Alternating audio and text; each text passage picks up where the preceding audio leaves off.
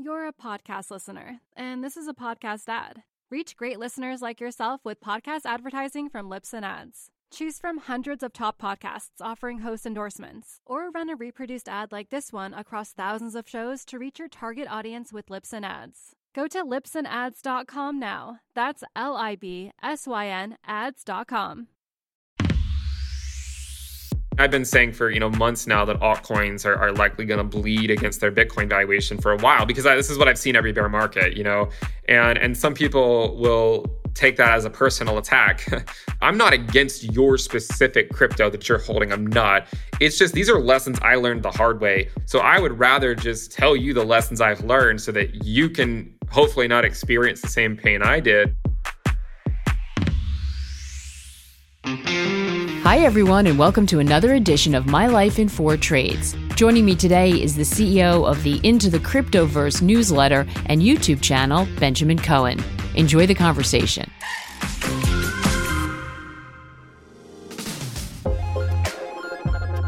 So, hi, Benjamin. Welcome to My Life in Four Trades. Thanks for having me. It's a pleasure to be here.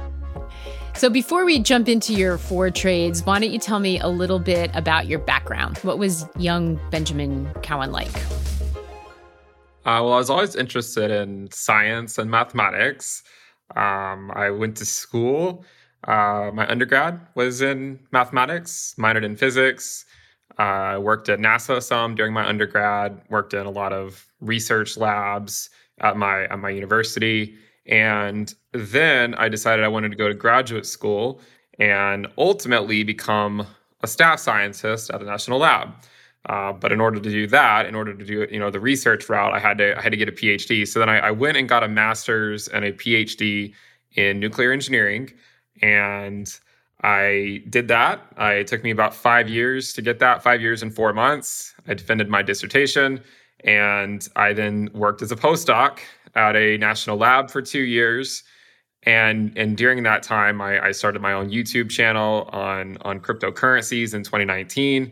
And then I ultimately became a staff scientist. So I, I got the dream job right around the time that I decided to quit. And, um, you know, uh, continue on with my company that I created uh, full time. Well, congratulations on getting that PhD. That is no in, in, in nuclear science, no less. That is no small. so, did you pull the? Um, what do you do for a living? Oh, I'm a nuclear scientist. Did you ever pull that out at a party or anything?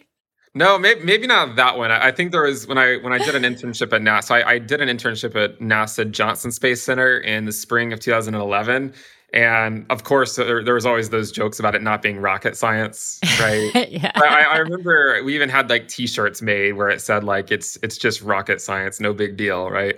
Um, but never, I never pulled the nuclear card. No. Come on, how could you not? Are you kidding me? I would have, I would have had like a backpack full of back.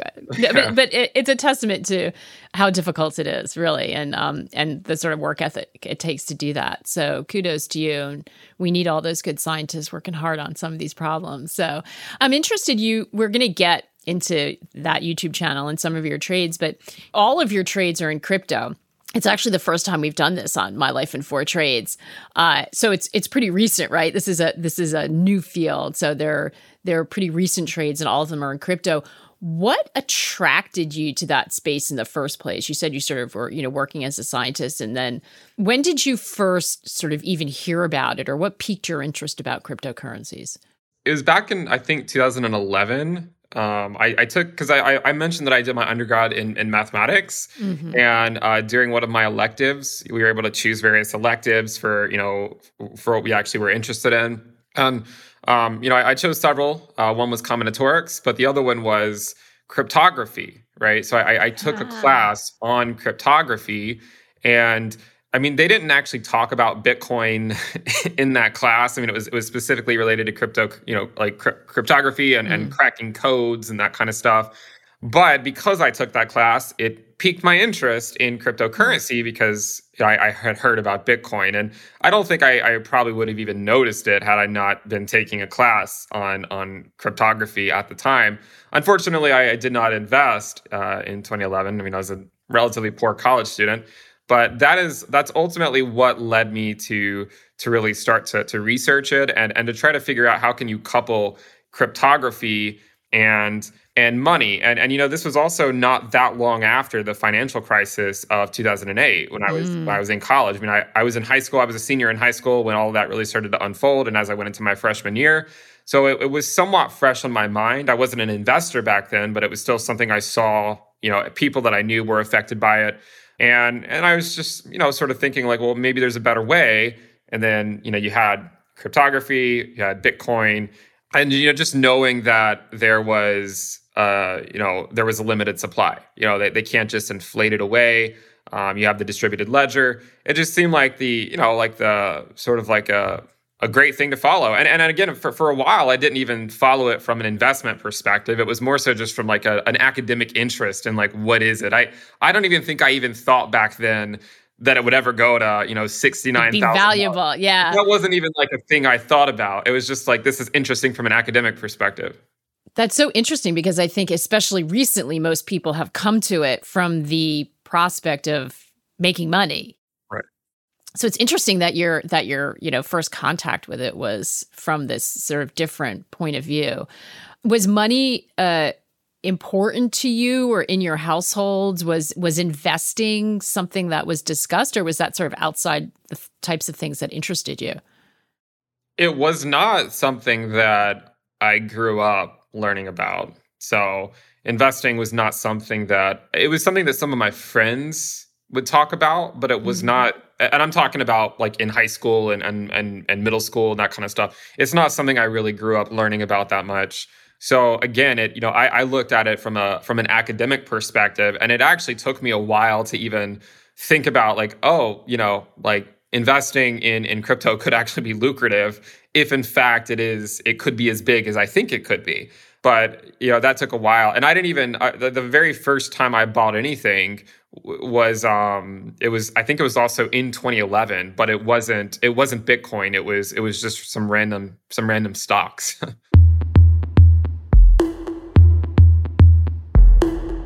So interestingly, let's do your your first trade. Interestingly, is not a successful one. It stands out to you as one of your worst trades, and that's buying altcoins in a bear market in 2018. So set the scene for us. You know, where are you living? Presumably you're working as a scientist, but you know, have you been dabbling in crypto? What's happening in your life at this point?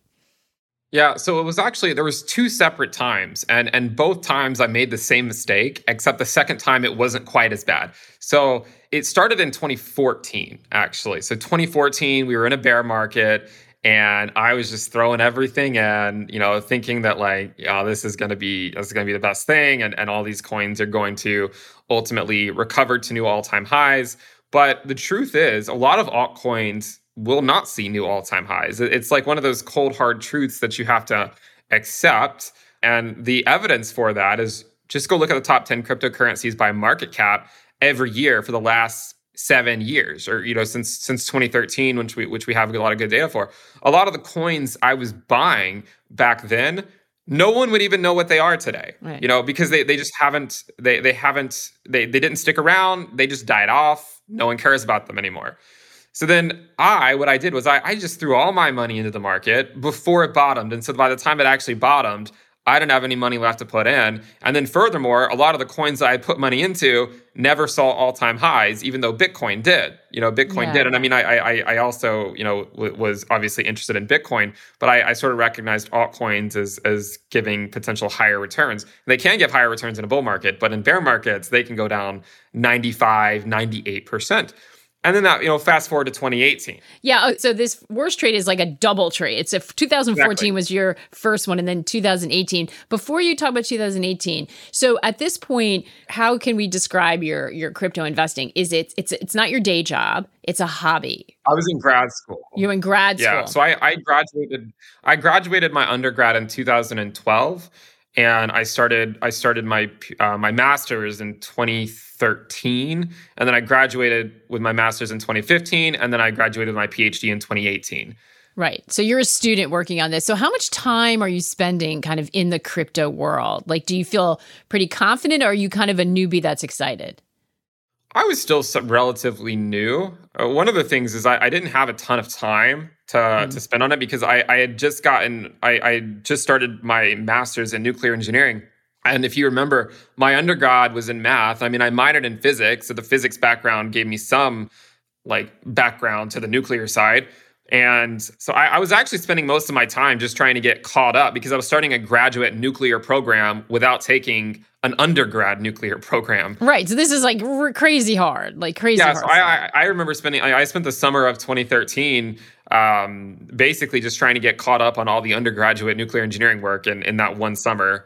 So that was, I, I did not have as much time for crypto as I wanted. It was just sort of this thing that was there so you start buying altcoins. Do you remember? Do you remember what any of them were called for for any of the like longer term people been out there? There was a lot of weird ones. I mean, I don't remember exactly which ones I.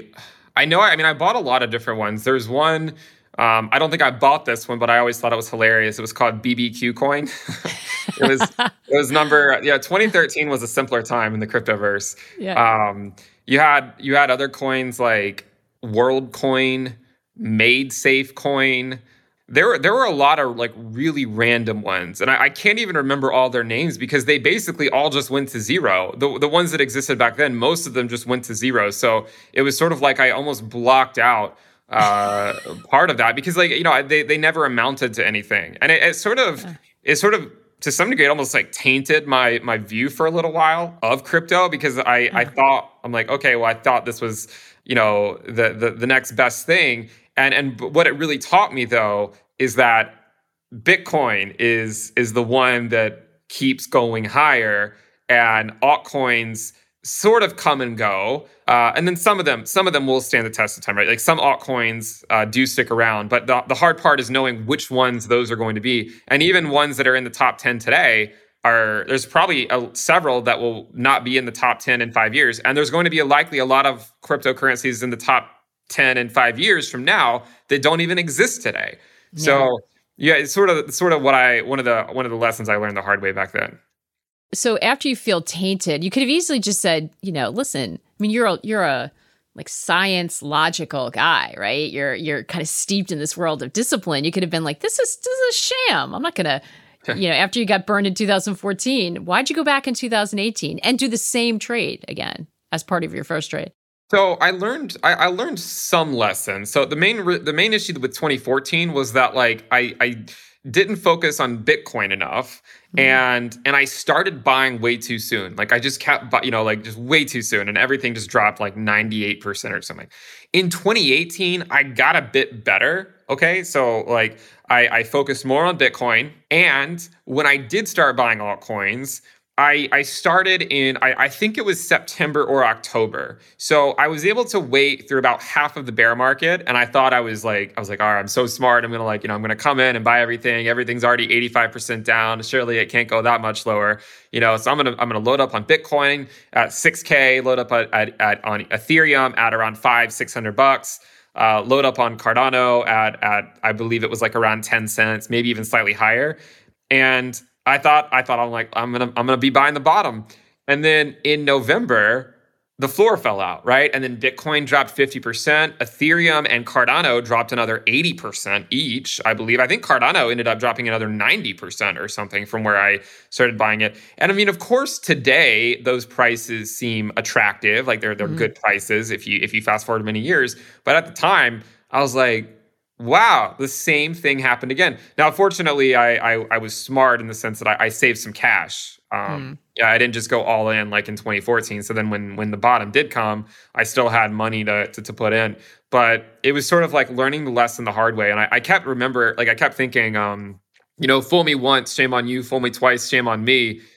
So when you're when you're making that decision, because this is this is really traditional, like sizing your risk and timing, right? They're the two of the hardest things when you're investing. Did you feel like you were making a really sort of rational decision that you'd modeled out in 2018, that second time you got burned, or were you kind of riding on emotion or your gut feeling that, oh, this is the bottom. I'm gonna I don't want to miss this opportunity. What what was like what was fueling your thought process? Yeah, well, because I, I'd seen enough of the cycles. So I, I was like, okay, I've seen this before.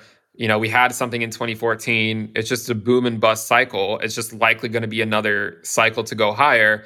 I just, I got too comfortable, I think, with it being at 6K. And I think the longer it sits at a certain price, you sort of become normalized to it and you think, all right, well, this is the fair value. If everyone, you know, if it, if the buyers and the sellers are just hanging out at 6K, then you know, I, I thought it I thought it was a good thing. I mean, back in 2014, 2015, I didn't know that Bitcoin was going to go higher. I mean, I remember thinking like this thing could just go to zero for all I know, uh, and then it went up. I mean, it went up 100x over the next two years. So by 2018, I, I, I was acting a bit more deterministically. I'm like, okay, well, Bitcoin will trend higher with time. Like that's what it's going to do. It's just a matter of figuring out when the bottom is. And so, yeah, I just decided to come in and and and and keep buying basically because I just sort of see it as the, the, the process of Bitcoin being capitalized and, and and reaching whatever ultimately its fair value is going to be, and and it going through various boom and bust cycles. So I just I thought 6K was a good price.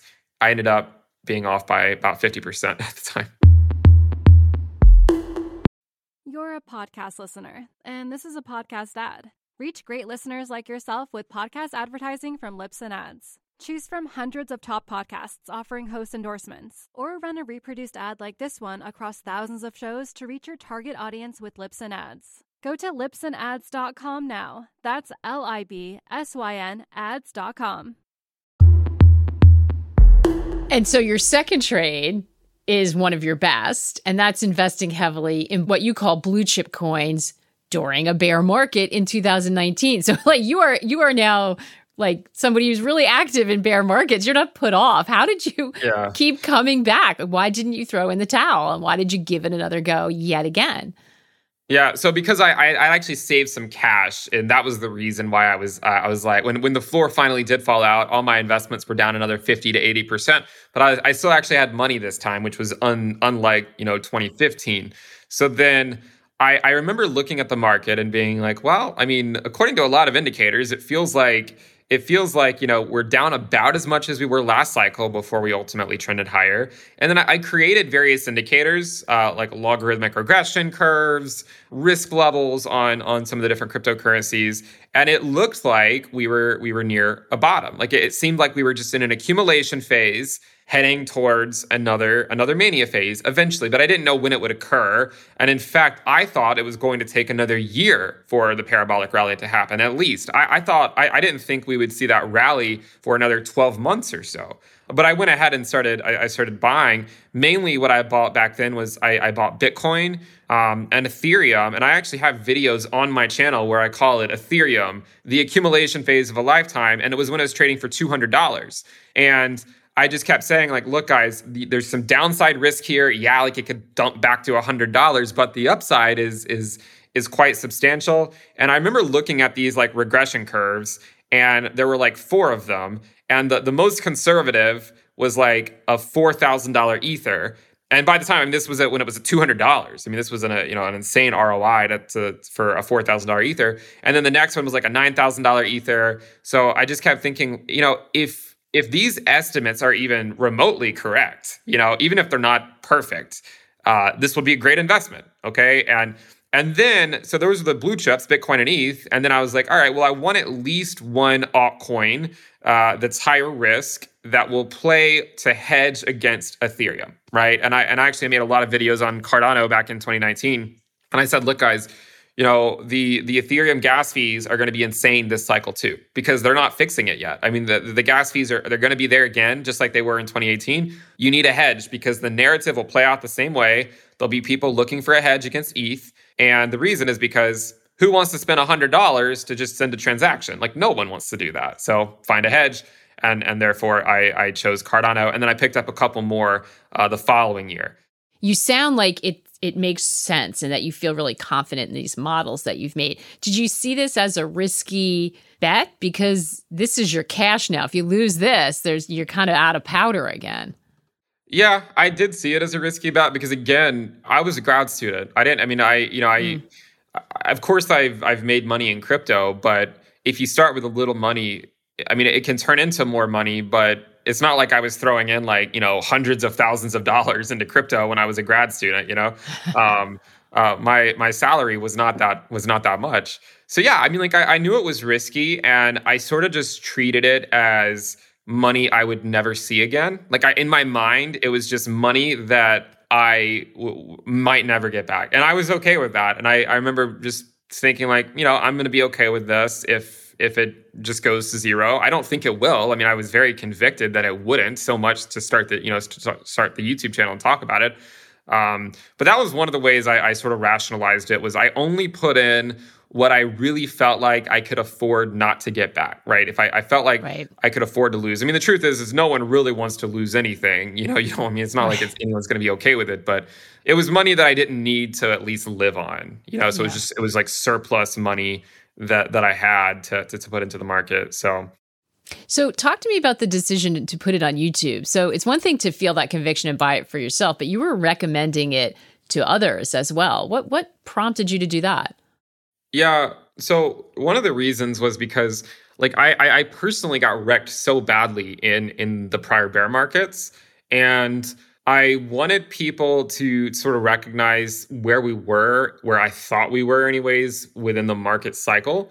And I, I, wanted people to recognize the opportunity that was coming, or at least that I thought was coming. And I was I figured that the only way that I can really tell people, other than the people that I know around me in real life, is to make a YouTube channel.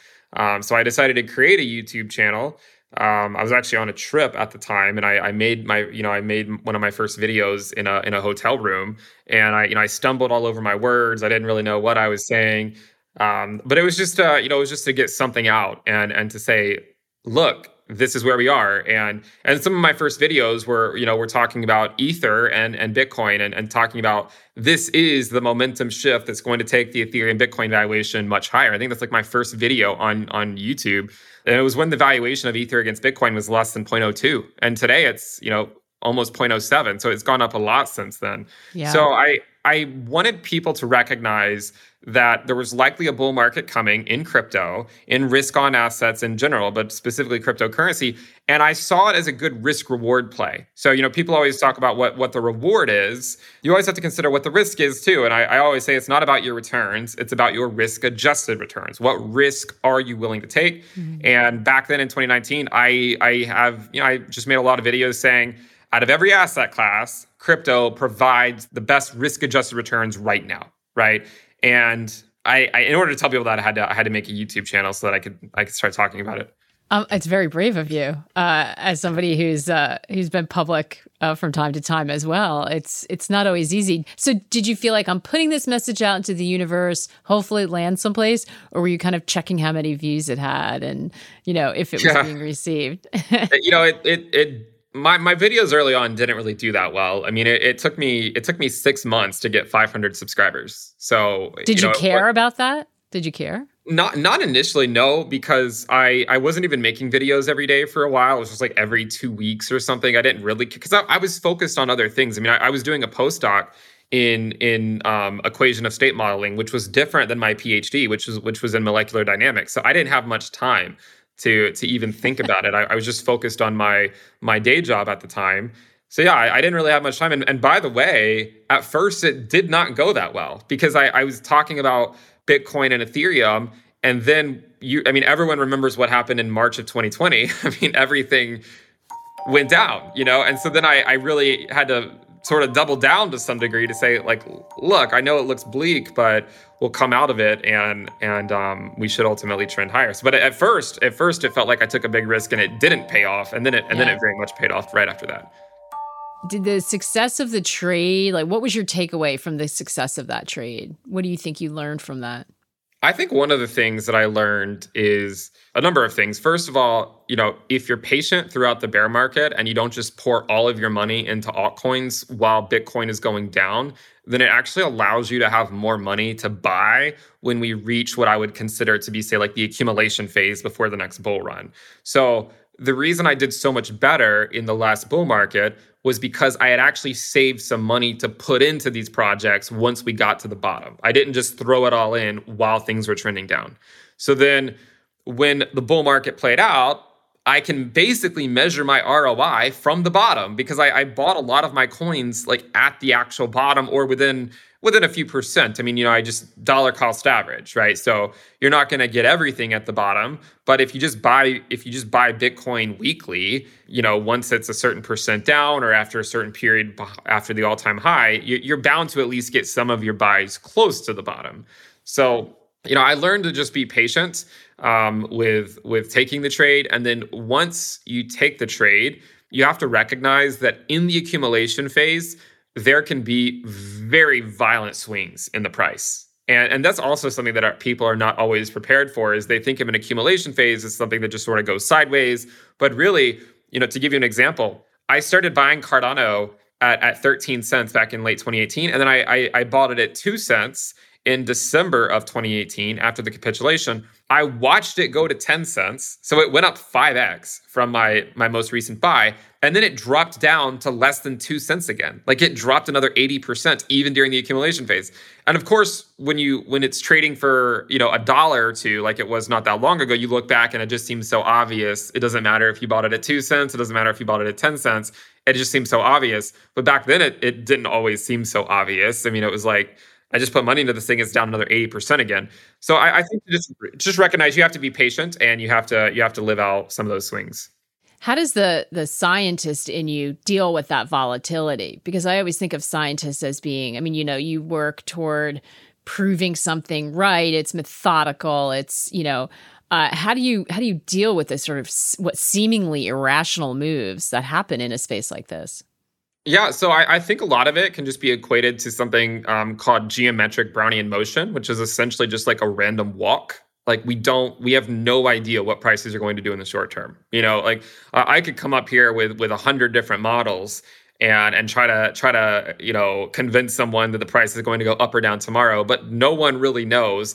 And there's actually some there's actually some like peace i think knowing that no one really knows. And the longer you're here the more you'll realize that you know everyone gets things wrong all the time. Uh, it's not about really being right or wrong. It's just when you are right hopefully you get it really right. And when you're wrong hopefully you minimize your losses so you're not really wrong right? So i i remember just thinking like it's just random right you you can't you can't really fully understand the volatility and, and why the price moves the way it does. It's irrational. Markets are very irrational, not only during mania phases, but also during during the, the bottoms of bear markets. So, you know, I, I looked at these projects and I, I thought, you know, I, I, thought Bitcoin should be more than 4K, Ethereum should be more than 200 bucks, and Cardano should be more than two cents. And I, I was like, this doesn't make sense from a fundamental perspective. I don't understand why they're not more valuable uh, than they were. Uh, and I just sort of rationalized it to myself as thinking that markets are just irrational, and um, and then eventually, once they become a bit more rational, it'll become more obvious to people, and then they'll get irrational again, but in the opposite direction, then to the upside, um, and then we'll sort of it's a brutal cycle.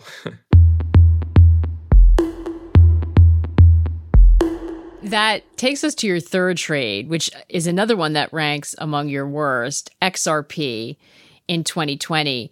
So what's happening around this time? And again, these are pretty short periods in between these trades, but it's interesting to see that you have a framework now for understanding the sort of irrational nature of the market. But what attracted you to XRP? Because you must be feeling like you've kind of slightly figured this out by now. Yeah, so XRP, I mean, I, I did really well with XRP in 2017. It was actually one of the best performing coins back then. XRP is not a coin that a lot of people like. I mean, a lot of people are have problems with it because of how centralized it is. And, and, for me, I didn't really care. All I cared about was I made a lot of money on this before. I've seen what it can do. You know, I've seen the valuation against Bitcoin and Ether, and it looked like it was nearing a bottom. Right? It looked like it was near a bottom.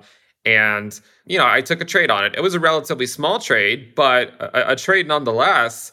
And this is why I say, you know, not all of your picks are going to win. And what happened? About one week after I bought XRP, I think it might not even have been one week, it was just like a few days later, the SEC came out and said they were suing Ripple. And the price dropped like 50% immediately, like immediately, right after I bought it. And, and the reason why it was so painful was because I had already waited so long to buy it in the first place. Like I'd already waited, you know, years to buy it from all the way from early 2018 until late 2020 to, to, to really buy it in the first place. And and then to buy it and then watch it drop 50% a week later when a lot of other things weren't dropping nearly that bad mm. was hard to watch. And then furthermore um, it, it, got worse because then you know crypto went on this crazy bull run uh, that lasted for, for for quite a long period of time. And and xrp didn't really do much. I mean it, it did okay at various phases but it was one of the few coins um, at least the one out of all the ones people would recognize that, that was unable to put in a new all-time high. You know, if you think about it, it did not put in a new all-time high in the last bull market, even though Bitcoin did, even though Ethereum and Cardano did. Um, so many coins did, but XRP was not one of them. And then furthermore, I wasn't even able to really cut my losses because it was suspended on all the exchanges that I used mm. to trade it. So, you know, is it something that I probably could have traded if I just gone to some other exchange? Yeah, probably. Uh, I'm not gonna I'm not gonna say that it was completely unable for me to do it, but it was just one of those things where I, I took the trade because I thought the indicators made sense that it was near a bottom. And it just goes to show there's never a sure thing. I mean, if the SEC comes out and and does something like that, you know, these are just black swan events that you can't you can't plan for, you can't hope to know ahead of time.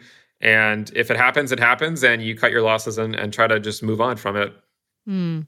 And at this point, there's a public aspect to getting things wrong too, because you have this YouTube channel that you're posting stuff on. Does that complicate how you feel about it? Yeah, it does, because I certainly do get things wrong sometimes. And I, you know, I don't really shy away from admitting when I'm wrong. Like I, have been wrong, you know, multiple times over the years. Like I, I have, and I, I recognize that. Uh, so it, it does sort of make me a little bit more cautious on what I say. In 2019, when I was making videos, no one was really watching, so I could say whatever I wanted, and and no one would even remember it a week later. Now, if I say anything, it's in articles the next day, you know, mm-hmm. and I, I, see it being quoted, and and sometimes it's even misquoted, or they take it out of context, right? They, they like I might I might talk about a couple scenarios, and they they take it as like what I think is going to happen, when rather I'm really I'm just trying to look at the risk associated with a specific trade, and not saying it has to play out, but that you know you need to understand the risk involved, and so I have to I have to be a lot more careful with what I say uh, now than I used to be and it's also one of the reasons I don't talk about micro caps. You know, mm-hmm. I, I, mm. don't any any coin that has a market cap of less than one billion, I won't even talk about because I don't want to influence the market in any way. And I'm I'm always afraid that if you talk about really small coins, uh, that it, you know it might influence some things, and I, I just sure. try to stay away stay away as far as, as far as far as I can from that. Mm. You seem very sort of, um, you know, like your science background helps you in this because you're very measured and you think about you know the risk versus reward and but there are a lot of people in the community that are really driven by passion especially when you're talking about some of these micro coins and you know projects that they really believe in how do you find the experience of dealing with the community have you found a lot of sort of comfort and camaraderie in that or do you feel that people are very tribal? Both. So I do find community in it. Um, I think I find the most community from people who sort of joined longer ago because they were able mm-hmm. to experience the the actual move up.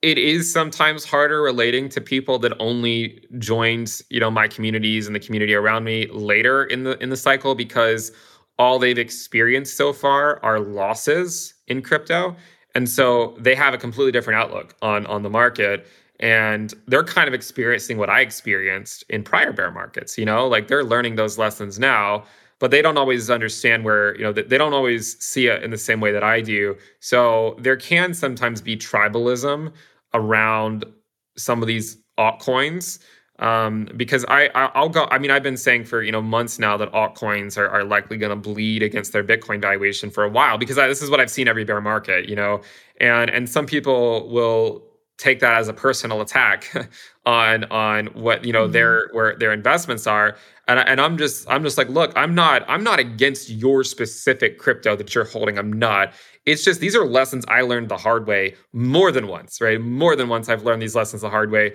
So I would rather just tell you the lessons I've learned so that you can hopefully not experience the same pain I did. Um, but regardless, it, it, a lot of there are a lot of people that that can get tribal about it and um, you know, take offense to to to saying something might go down, you know, and, yeah. and that's the hard part of talking about some of these cryptocurrencies is because if you promote them in 2019, like I did, at some point you have to become bearish because markets are sometimes bullish and they're sometimes bearish. So the people that once liked you because you were bullish on the same asset they were bullish on, they don't like you anymore because now you're bearish. But if you stick to the data, at some point you have to become bearish. Otherwise, you're not really doing yourself or the fans that watch you any favors by just always remaining bullish. So it is it is a hard thing to navigate sometimes. Yeah. Did, do you ever feel take it personally? I've gotten better about it. Um, I, I I used to take it personally more. I would be lying to say it never affects me. Like it certainly it sometimes does. I also think that for every one bad comment, there's usually like a hundred good ones. But as humans, we just focus on the bad stuff because like so that's true. what we'll remember. So like you know, occasionally I'll, I'll, I'll go through the comments and and I'll I'll usually see a lot of good comments. And yeah, like occasionally you'll see those those bad comments of of people saying stuff um, that's not so nice and and sometimes I do take it personally. But I, I think one of the things I, I have slowly been growing some uh, thicker skin uh, the longer that I've been doing this. I, I, think a lot of people just sort of look on YouTube and think that you know you've just been doing this forever. When actually, in reality, I just started this you know not that long ago, and it just sort of blew up really quickly. And then before I knew it, I went from 500 subscribers to 700,000 subscribers. You're a podcast listener, and this is a podcast ad. Reach great listeners like yourself with podcast advertising from Libsyn Ads. Choose from hundreds of top podcasts offering host endorsements, or run a reproduced ad like this one across thousands of shows to reach your target audience with Libsyn Ads. Go to libsynads.com now. That's L I B S Y N ads.com. Which is actually your fourth trade. Your fourth and final trade is you're saying now one of your best. We'll check back in with you in a couple years, but trading your career as a scientist for doing crypto quant analysis um, and having your YouTube presence um, in sort of late 2020, early 2021, right? Sort of getting a taste of what that was like, especially with the experiences through the bear market. Did you ever have, did you agonize over that decision? Do you think, gosh, I worked so hard to get that dream job. Do I really want to toss it all away? Yeah. I mean, it was really hard. I I did my PhD. I mean, I undergrad many years, internships, work at labs to help me get into grad school. I got into grad school. I, I worked really hard. I did my, you know, I, I published like 10 papers when I was in grad school, 10 peer-reviewed papers on on molecular dynamic simulations of materials like of ceramics under under radiation damage, uh, experiencing radiation damage and then also did experimental work on, on transmission electron microscopy and in situ radiation damage on those ceramics. So comparing the simulations to the experiments. Uh, uh you, you realize, Ben, most of us like lost you about 15 words ago. Like these are so you don't have to explain them, but I think it's it's like first of all, peer reviewed for anyone who hasn't done it is extremely difficult to publish peer reviewed work, and then to do it at the level you were doing in science is, I mean, that's that's a lot. It's incredible. It's a lot. Yeah, so I mean, I you know, I, I was able to work really hard in grad school to get the postdoc, right? I mean, it's hard to even get a postdoc at a national lab, mm. um, and and I even traveled to the national labs a lot while I was a grad student because I had to use some of their facilities to carry out some of my research that I was doing. Because I mean, you didn't we didn't have that those facilities at the university; they're really expensive facilities.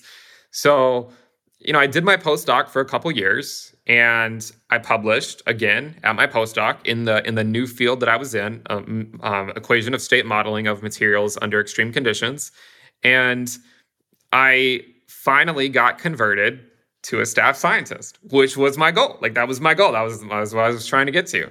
And then at that time, you know, this was uh, late 2020. Uh, uh, late 2020 came, and then my wife actually you know she, she, at the time she was pregnant and she gave birth in october hmm. and so i took paternity leave i was able to take paternity leave and this the during time, the pandemic this is this during, the, during pandemic. the, pandemic. yeah this is during the pandemic so i took paternity leave so i wasn't even thinking about my uh, my job at the the lab that much at the time because i was just so focused on um, the new child right yeah. and it time it, it, came time for me to go back to you know to do it and I, I started to go back and i realized that i could not do both. I could not do the company and do like do my own company and do the the the, the job that mm-hmm. I that my day job as well. Because up until that point, I would I would do one during the day, and then I would I would do the lab during the day, and then at night I would come home and work on my own company, right? But by that point, I, I reached the the level where I, I, was having so many people message me and, and and ask me questions and all this other things that I, I did not have time to do a good job at the lab and at my own company. So I had to pick. I had to figure out which one I was going to give up. And and they knew I had a company. I mean, I, I, had to disclose to them while I was at the lab that I had a company, so they knew I had one. So then when it came time, I'm like, look, my company has really uh, exploded because financial markets have exploded, and I just simply do not have time to do um, to do this research anymore. And it was hard. I mean, I remember, you know, my last day. I left my office and I just kind of like stared at my desk for like five minutes. So I'm like, is this really the right decision? Mm-hmm. Um, this is what I worked for for the last 10 years to get to. And now I'm just sort of, you know, giving it up. And I mean, I'm glad I did because it, it really allowed me to focus on my company and um, and to build it and to, to build out tools that people can use. And then furthermore, I also went to a talk at one point when I was at the labs that helped seal the deal for me. And they in the talk they said it was about it was about entrepreneurship and that if you want to start a company, the best time to do it is when you're young because you have mm. plenty of time to recover and do something else if it doesn't go well. Um, and and there was one person there that you know he said his biggest regret was not starting a company earlier. And I, I just figured, you know what, I have an idea, I should run with it. And if it doesn't work, I can always return. I mean, like you know, I still have a PhD. I still did a postdoc. I still was a staff scientist at a national lab. So theoretically, I could always return to academia if I wanted to, but I, I don't really have any plans on ever returning. So did you oh that's it's, it's an amazing and when you're you know you're I'm thinking about you sitting in that office staring at the desk you weren't just staring at the desk you were sort of staring at your dream right I mean the, right. the dream that you'd had for so long it's going to be an incredibly difficult decision to make. Did you have any idea that you had that sort of entrepreneurial bug inside of you? Is that something you'd considered? No, and actually, even today, I sometimes struggle with it. I was an academic, you know, and um, I, I didn't really know like the first thing about starting a business. I had no idea, and and for a while, I was just not even I didn't even have my own business. I was just putting stuff out. I you know I wasn't actually making any money by putting out these videos. Like those videos in 2019, they're not monetized in any way. So you know I I just remember at, at least not until the very end, and I, I just remember thinking you know this is this is something that I, I'm not sure exactly you know how it's going to go. I, I really wasn't sure how how it would ultimately um, end up, I guess, but looking back on on all of it, I I can't help but think it it sort of it sort of happened perfectly because I was able to start the company in somewhat of a risk-free way because I still did mm-hmm. it while I was at the job and I waited for it to blow up and then I quit and and then and then the rest is history. yeah, bootstrapping it while you have a job. It's it's really really hard, but it does give you a little stability. Did you did you worry about leaving the security of of that kind of um you know, working in a national lab and and in a science field, especially as a new dad with a family to support. Yeah, and that wasn't even my first kid. That was my third kid. so you have a family of three you've got to you've got to punt yeah. on. My first kid was actually born when I was in graduate school. So that was that was yeah, that was our third kid. And so it was nerve wracking because I kept, you know, I, I, didn't know. I mean, like, I had a pretty nice job at a national lab that I could theoretically work at for the next 40 years, yep. um, have a nice salary, have good benefits, you know, have good work life balance. Like, national labs are really great places to work uh, because they generally do have a great work work life balance at them. And yeah, like, I, I didn't r- really know what I was getting myself into. And look, I it, it, worked out, but I, I, I remember thinking like, well, if this doesn't work, I'm gonna have to find another job, and then I'm gonna have to explain, you know, like what happened, like why would I create, why did I quit my staff scientist job after only four months? Like that, mm-hmm. that would probably not look that great on your resume to to start a staff scientist position after your postdoc and then quit it four months later. So in this sort of short time, you've experienced an awful lot in this very new asset class. And I know it feels like you're a veteran. I'm laughing as I'm imagining what you know, sort of traders who've been in traditional finance for 40 years. Here's something would would think, but it seems like such a short time. But there have been an awful, an awful lot of, as you say, up and down cycles and booms and busts. What's your advice to others who are looking to get involved in crypto or sort of earlier on in their crypto journey um, and are feeling you know, really confused about how to think about this or sort of worried about the issues we talked about risk and timing what, what would your advice to them be yeah well i mean i would probably just say to first look back at everything that's happened in crypto and you can kind of pinpoint exactly where we are. Like we've been in this exact situation at least three times before.